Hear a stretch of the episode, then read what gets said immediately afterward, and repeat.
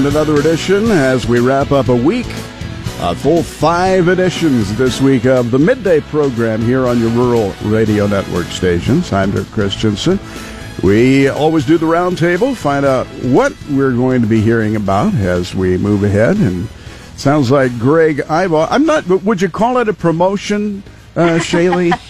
I'm not sure if Greg Ibach is going to regard it as a promotion. Certainly, it's an important position, but I'll tell you what, he's done such a smashing job here in Nebraska.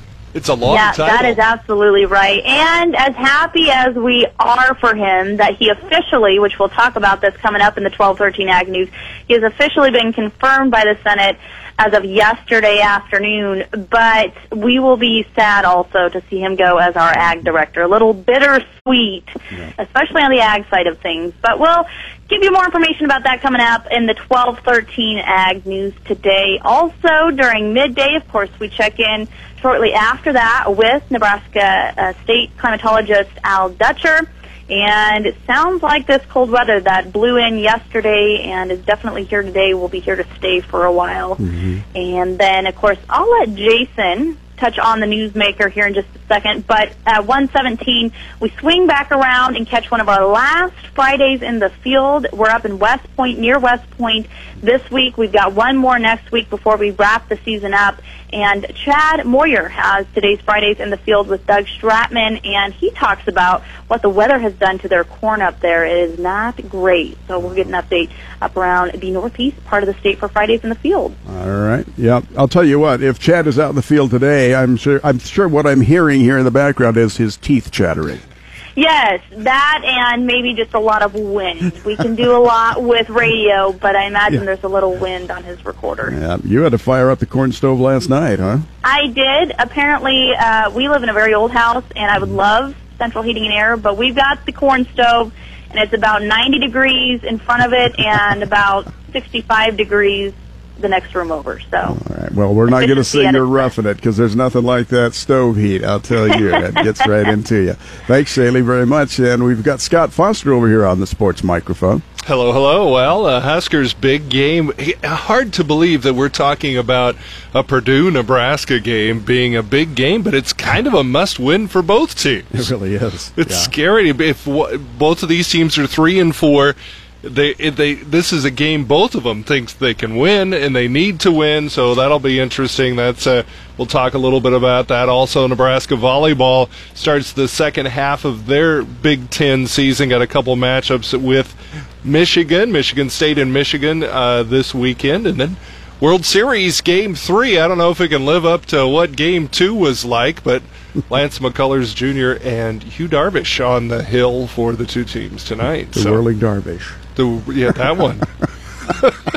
and it looks like they will close the roof today in oh, really? Minute Maid Field. So really, I don't know if that matters, but that's what they're talking about. Well, we'll Lots play. of home runs.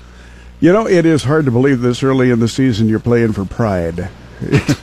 Sad, Nebraska Purdue game. Yeah. All right, here we go with uh, business news with Bob Rogan. Well, of course, uh, lawmakers are wrangling over tax cuts, and that tax reform package, so that's kind of dominating some of the news today. And the White House says tax cuts could add 1.2 trillion to the U.S. economy. All right, all this and more coming up today on midday.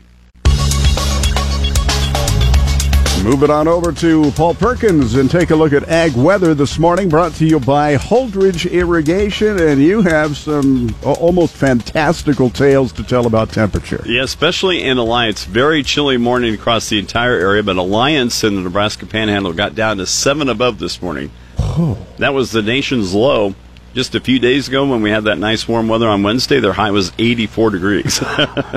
Gee whiz. A matter of, yeah, just wait a few minutes and we'll give you the change of the weather here so in Nebraska. So you said the nation's yeah. low, so that means everything all the way up and down the mar- the mountains at yeah. any altitude. Yeah, even in the coldest of the Rocky Mountains. Oh that was that, Alliance was colder than that this morning. My so. God. Seven above in Alliance this well, morning. What do you have for us for this weekend? Well, we do have some warming temperatures as we move through the weekend. Going to be a windy and cold day for today. Still some clouds hanging tough into much of eastern Nebraska, especially if we're along and east of a line from Burwell to Aurora down to around Beatrice.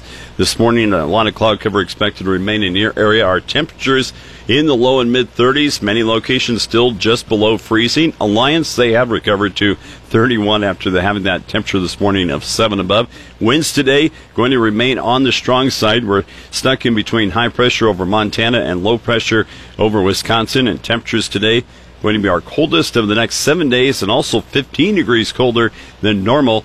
Also, the coldest day we've seen since last May. Extreme fire conditions existing over southwest and south central Nebraska thanks to the very dry air and high winds. It's very rare that you get a red flag warning in an area when temperatures are only expected to make it into the upper 30s and low 40s, but we do have that day today because of very, very dry conditions. High pressure does move overhead for tonight. That'll start to calm the winds down. It'll start to get a little bit lighter during those football games tonight. Still some breezes early on in the evening. Temperatures warm up over the weekend as the warm front starts to track to the east. Temperatures will be into the 50s tomorrow, 60s on Sunday it's not it's not going to last very long. Colder and breezy conditions expected by Monday and Tuesday with another cold front, and there may be some light rain possibly mixed with some of that uh, precipitation in the way of maybe some light snow as we head towards Monday.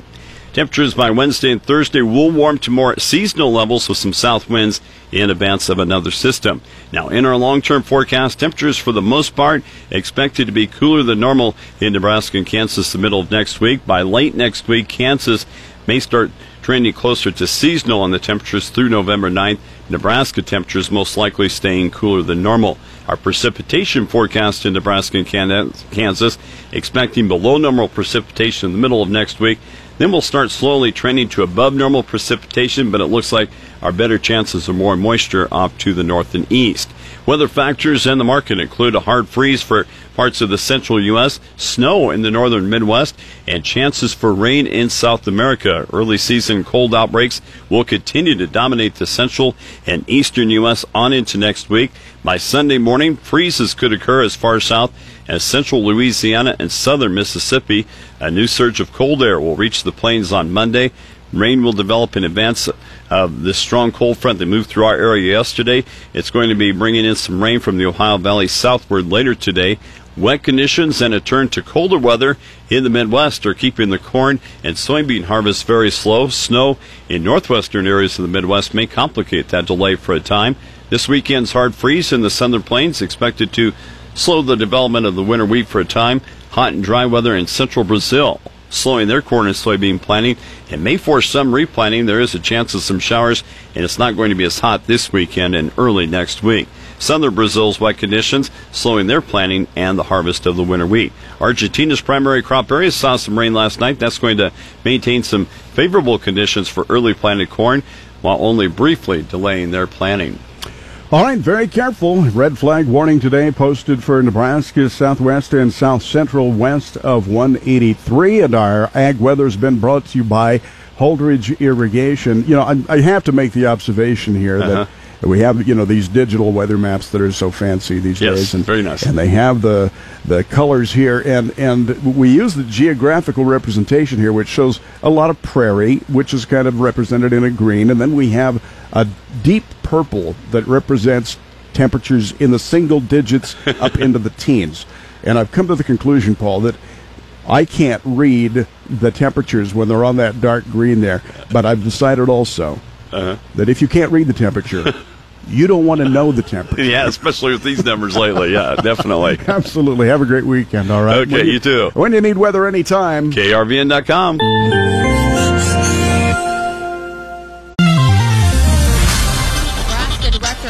Agriculture Greg Ibach is confirmed in the Senate. And Shaylee Peters with a midday check of your ag news. Ibach was approved for a top position with the USDA yesterday, but another ag leader from Iowa hit a roadblock. Bryce Doeschot has more for us. Senate Agriculture Committee Chairman Pat Roberts announced the approval of Ibach as the Undersecretary of Agriculture for Marketing and Regulatory Programs at USDA. Agriculture Secretary Sonny Perdue welcomes the approval, saying Ibach will bring experience and integrity to his new role. But where is Iowa Secretary of Agriculture Bill Northey, who was also seen as a slam dunk with Ibach to get confirmed through the Senate?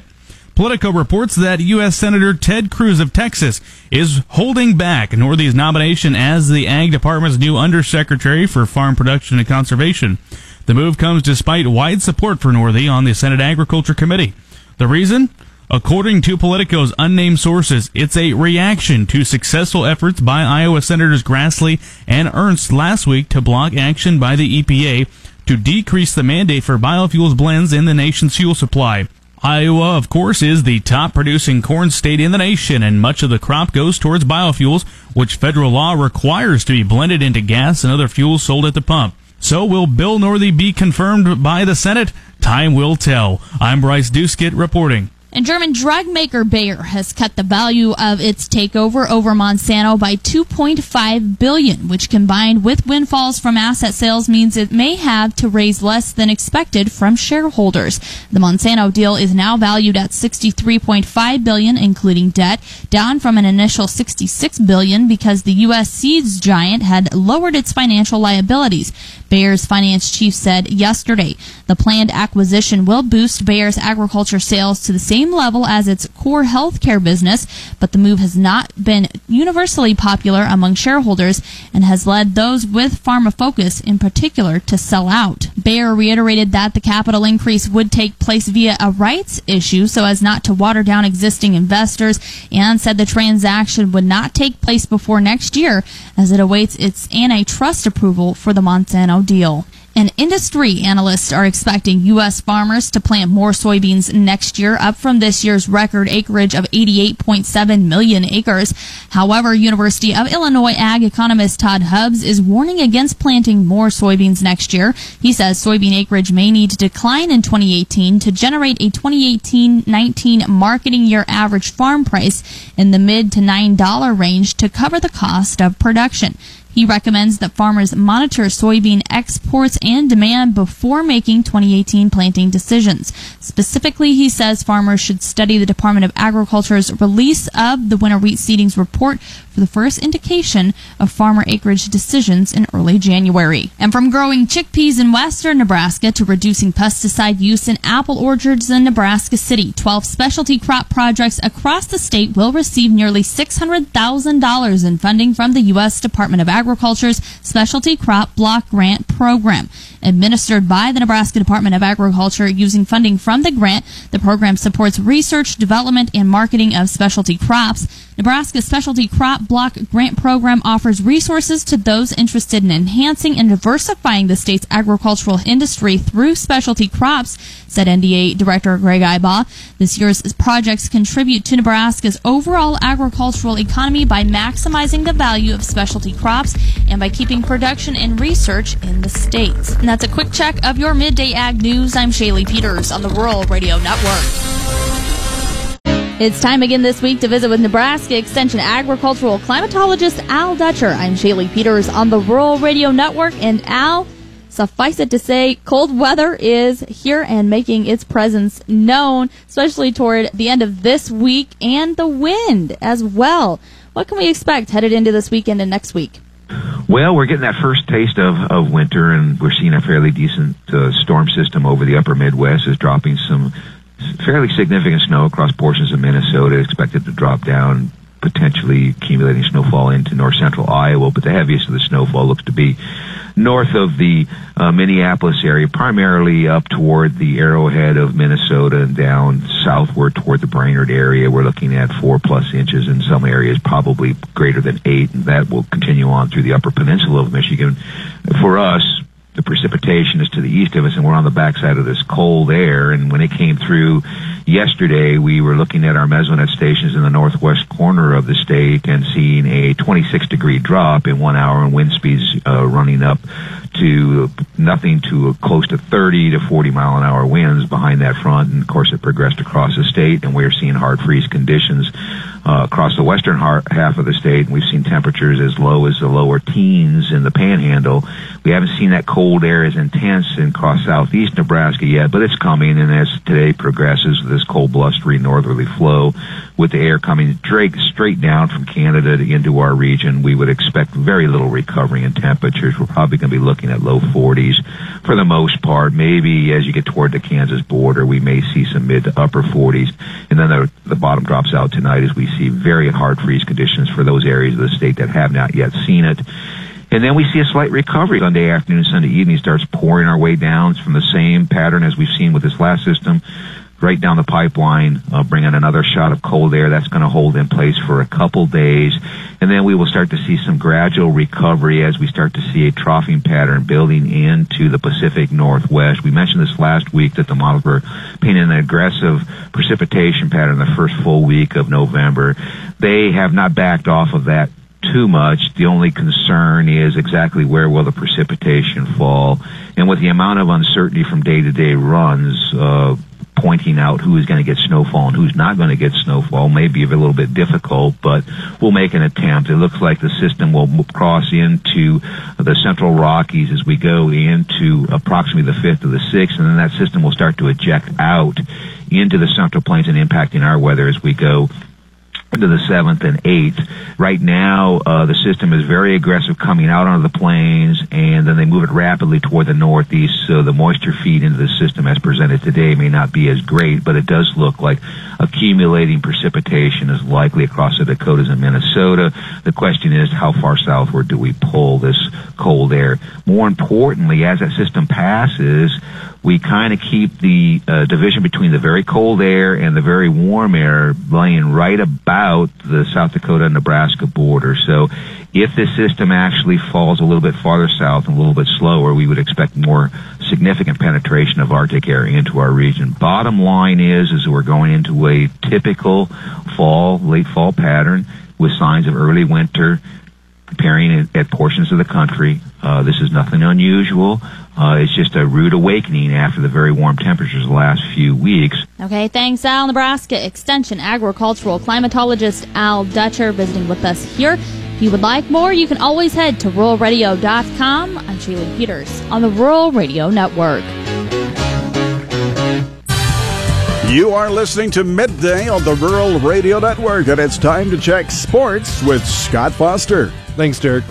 After a much needed week off, the Nebraska football team travels to Purdue tomorrow night. Each team needs this game in its quest to be possibly bowl eligible at the end of the year.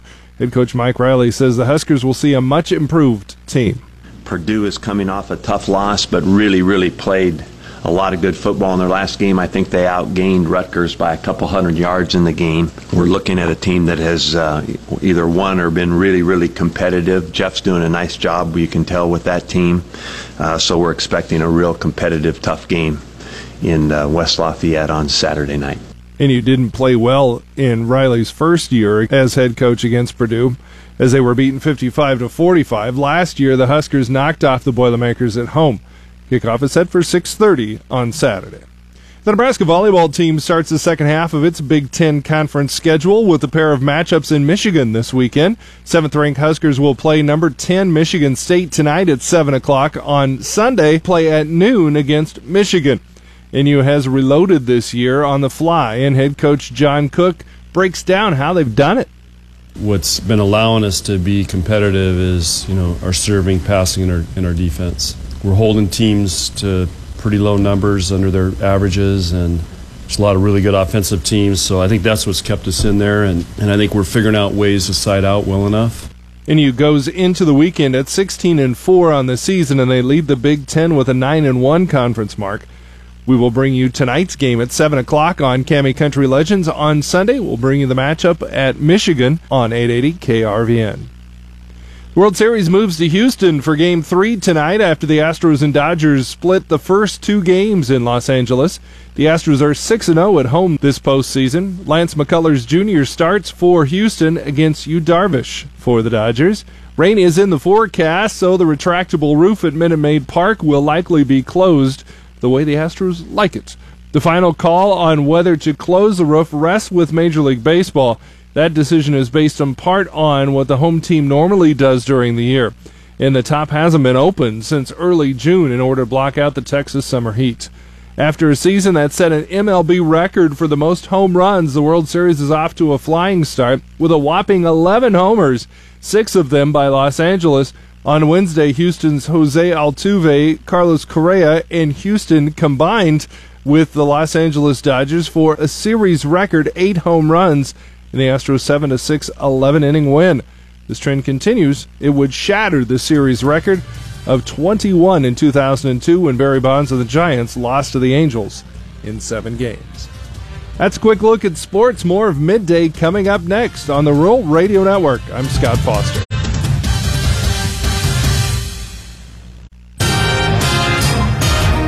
Mostly clear skies in Nebraska tonight with lows across the state from 16 to 22 degrees. I'm Dave Schroeder. Foul gases emitted by a quarter century's worth of buried garbage at an eastern Nebraska landfill could be heating homes by the end of the year. The Bioresource Development plans to harvest the gases coming from the now closed Sarpy County landfill just northwest of Springfield, Nebraska. The company will clean the gases and pump the resulting renewable natural gas into Black Hills Energy's distribution network. Collected waste gases will be processed to strip out moisture, carbon dioxide, and other ambient gases. That leaves methane, the primary natural gas piped into homes and businesses. Bioresource Development signed its latest contract with Sarpy County after the county requested proposals in 2014 seeking a way to better control the smell of rotting waste. Researchers are noting significant differences between first generation immigrants who were drawn to Nebraska in the early 1990s to work in the processing facilities and other industries and their children who have grown up in communities across the state. University of Nebraska Omaha demographer David Drozd. Because uh, we do see the uh, educational attainment uh, be roughly double that for this second generation of Hispanics when it comes to uh, high school or more educational attainment. About 80% have a high school diploma, whereas their parents uh, who came in in the uh, ni- early 1990s, a little less than half had a high school diploma. Drew says other differences include the ability to speak English and other signs that the second generation is more integrated. Drozd compares it to being very similar to how the white nationalities from Europe assimilated and became more of an American than a person identifying with their home country. A program designed to promote tourism in Nebraska has once again seen record high participation. The Nebraska Tourism Commission says 3,500 participants submitted prize sheets for the Nebraska Passport Program the shattering last year's record of nearly 1,300. The Commission also announced that a record setting 465 participants reached all 80 stops in this year's program. The program encourages people to visit designated stops throughout the state where they collect stamps and qualify for prizes. President Donald Trump says he had no choice in blocking the release of hundreds of records on the assassination of President John F. Kennedy, saying that the release of the information right now could potentially cause irreversible harm to national security. But some 2,800 other files in the assassination have now been made public. Trusted charities are accepting donations for hurricane disaster relief. Do your part using our links at krvn.com. In the News Center, I'm Dave Schroeder.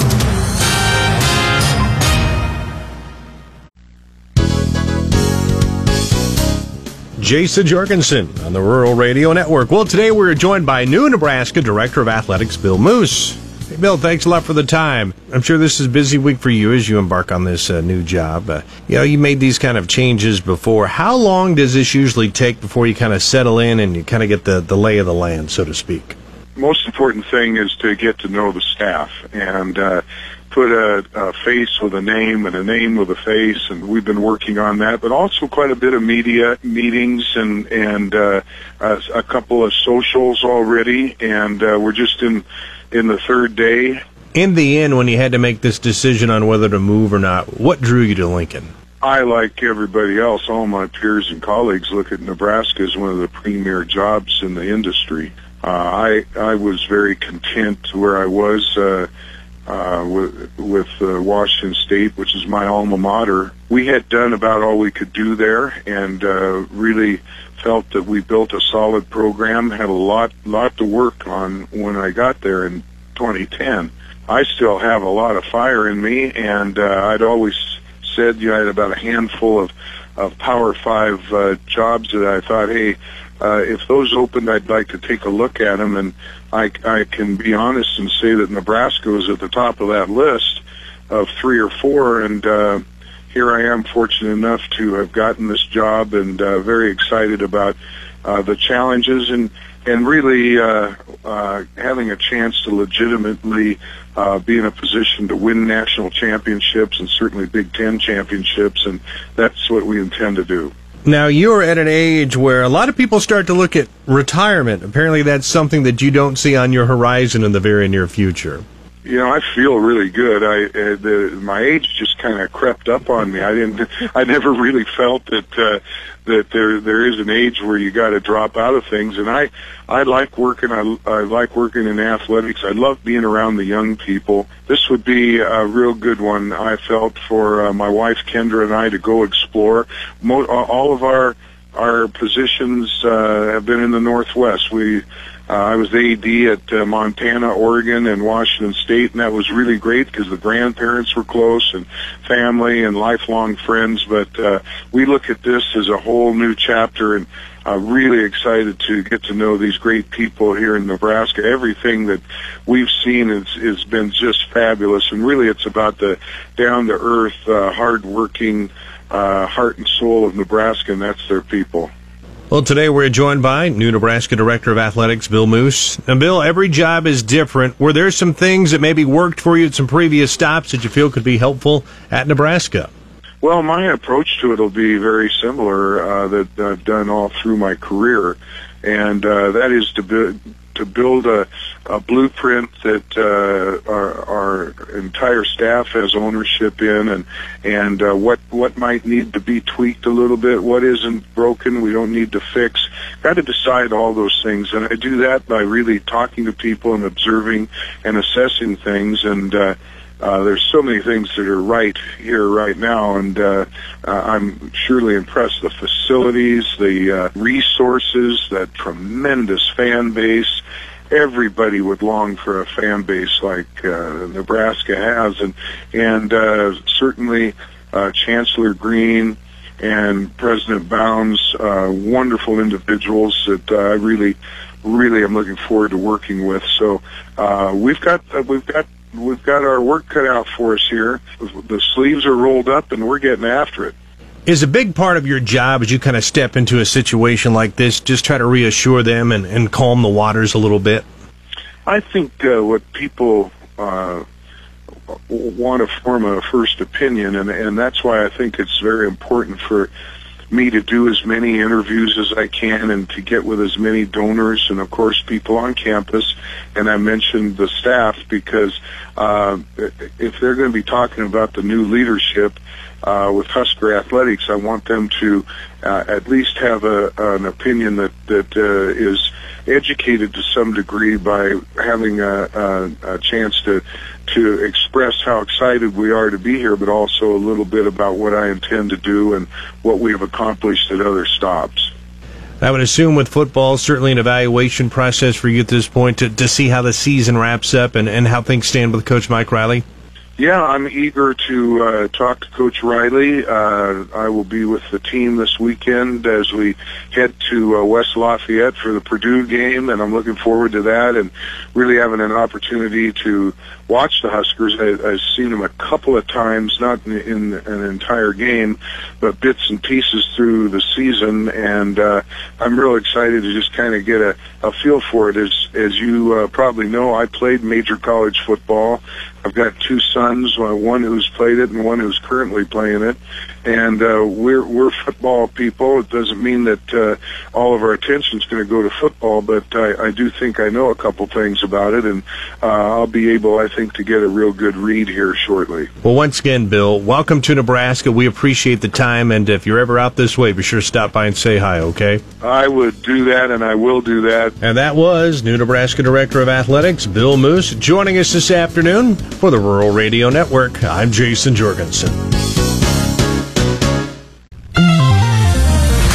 Let's find out how we end up the week and the reasons why in these livestock futures. Joe Teal joins us from Great Plains Commodities. Joe?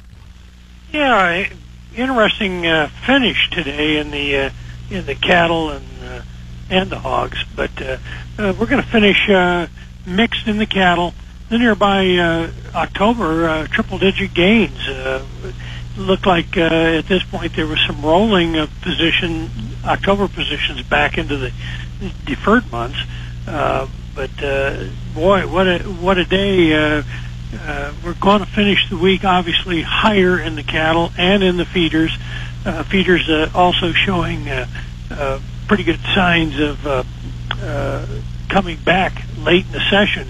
Uh, they were under some pressure uh, in the mid part of the session, but uh, managed to uh, fight their way back uh, for, the most part. Still finishing mostly lower, but uh, some short covering there at the end uh, really uh, brought them back.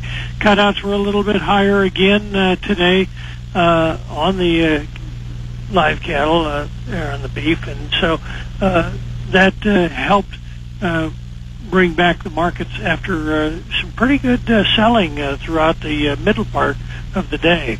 Over in the hogs, uh, we, we're going to finish lower. We were lower all day long, but uh, did uh, relieve some of that pressure uh, late once again under some appeared to be uh, some short covering. Uh, cash seemed to be uh, steady higher, and uh, cutouts were higher there too. So uh, going through uh, just uh, looks like some uh, evening up in the uh, grade. Thanks, Joe. Joe Teal, Great Plains Commodities. Call him at 800 328 0134. Dewey Nelson reporting.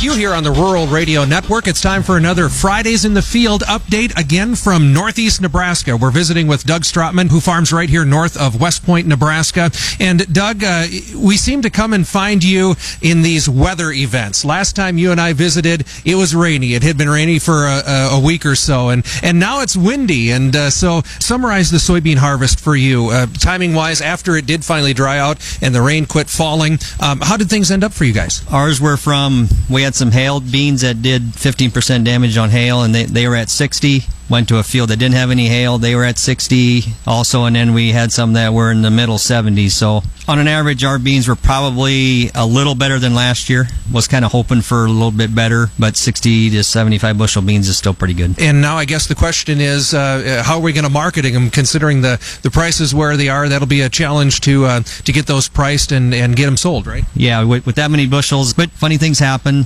We just try and market some every month, so we, we kind of get an average and do the best we can that way. Now, we mentioned the wind before. It's been so windy here the last uh, week or so. You said that's taken a toll on the on the corn. What have you seen because of the windy conditions here in northeast Nebraska? Just moving from field to field, we've seen uh, some cornfields that are they look like they're two, three feet tall.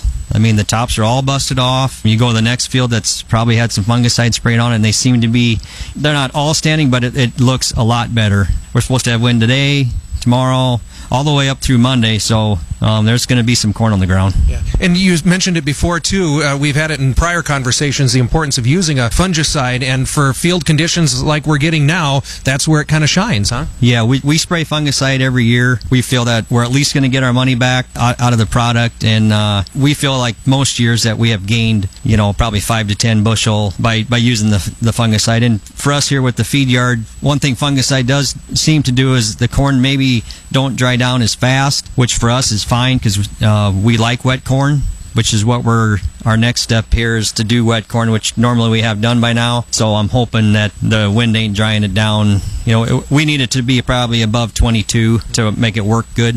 So I'm hoping we have some fields above that. Uh, mentioned the feed yard before. Um, how are the cattle standing up to the to the wind? Uh, feed yard still in shape? Are the cattle doing good? Yeah, they were wet for a long time. And now it seems like they dried really fast. So then you have some rough yards because they, they dried real fast. And one thing the wind does that's not in your favor for cattle is it blows the hay out of the ration. The cattle will tend tend to bloat more because it's it's you know they they, they need the hay for their stomach and it uh, when you get a 30 40 50 mile an hour wind and you drive along the bunk and you look back I mean it's pretty obvious that it's getting blown out but uh, so far so good. Yep. All right. One thing we want to talk about, and this is just something that you do on your farm to help in bringing products to market, uh, and then some trials for your own purposes too. You're part of an innovation platform uh, with your local ag retailer, Kaup Seed and Fertilizer in West Point. Describe what this innovation platform is from your perspective, and and how you were involved in it this year. We've been doing it for probably five, six, seven years. It's an innovation deal. They the companies go to them. They have you know a handful of farmers that will work with them. This year we sprayed like a foliar feed, like three different products, and it's it. You spray it on like 20 acres. We have not harvested that yet, so then they'll we'll give them the information off the combine, and from the combine they'll relate that back to the to the company that's trying to market it, and it takes a little bit of time, but uh, you know it's products that we have tried, and then the next year we we end up using them, so it's a good deal. Again, we've been visiting with Doug Stratman. He's a producer from West Point, Nebraska, and he's been our feature on this week's Fridays in the Field here on the Rural Radio Network. Chad Moyer reporting. Let's get a review of today's grain and soybean futures. Dewey Nelson on the Rural Radio Network as we have with us John Payne, Senior Marketing Analyst, Daniels Ag Marketing in Chicago and publisher of the newsletter This Week in Grain. Now we did close lower in corn and wheat today, higher in soybeans, but what about the full week? What was it looking like? Uh, yeah, actually up, yeah, on the corn. I mean, we, you know, if you recall, starting the week, we were down 343 early Monday morning, and I think a lot of folks may be thinking we were going to make a run down into the 330s level, but uh, and, and then uh, c- counter that, we rallied up to 355 uh, and 355 and a quarter uh, midday Wednesday. So, you know, I, I I think we were pressured a little bit by South American weather that looks like it's going to improve here in the short run, and then options expiration for November was uh, was just a couple of minutes ago. So, if you are in November options in any of these markets, you will find yourself ex- exercised if you're in the money. If not, they'll be worthless. All right, now let's move to soybeans. Did they close higher on the week? Uh, no, those have been lower. So pretty steady all, all week down. Um, you know, it's say consolidation pattern would be uh, a polite way to put it. Where we were down about six for the week. We're sitting right above the trend line that's been in place, really going back to the oh the first of August. And you know, again, I think the weather down down in South America combined with the uh, the currency weakness that we're seeing would have me a little less enthused to be uh, reowning soybeans at these levels. I think you maybe wait and see if you you can get you know January being somewhere closer to, to, to this price, maybe closer to 970. And then on the corn, if you want to reown, I, you know, I've been asked this a lot, and I'm certainly not going to give broad-based information to everybody. You're all in different situations, but I, I really think you want to be patient before making that purchase. I know there's going to be a little bit of a gap there uh, of risk, so to speak, when you do move the product. I, I just feel you're better off with a, a March reown somewhere in the mid 350s than trying to get here in December in the 340s. I, I just feel the downside risk on the Dees is uh, is is you know down in the mid 330s in the short run, and if you can't afford to hold on to a move like that, uh, I wouldn't try it. And I, I'm not a huge fan of the call option route either, just given that uh, you know one you're fighting time, and two you're fighting a, a pretty steep carry that's going to have to move uh, for that to work. So shorter term, I, I really don't look for much different next week. Probably skirt around 350 if. Uh, you know the the weather and story here up here in the Midwest is probably going to be supportive. Um, I know we spoke for went on the air. It sounds like it's uh, wintertime in, in Minnesota and, and doesn't feel too much different uh, out in, in your area. All right, thanks, John. John Payne, Senior Marketing Analyst, Daniels Ag Marketing in Chicago. You can go to danielsagmarketing.com for more. We didn't touch on wheat, and maybe rightly so when you had four to five cent lower prices for Chicago wheat, Kansas City down three, and Minneapolis wheat down four. I'm Dewey Nelson.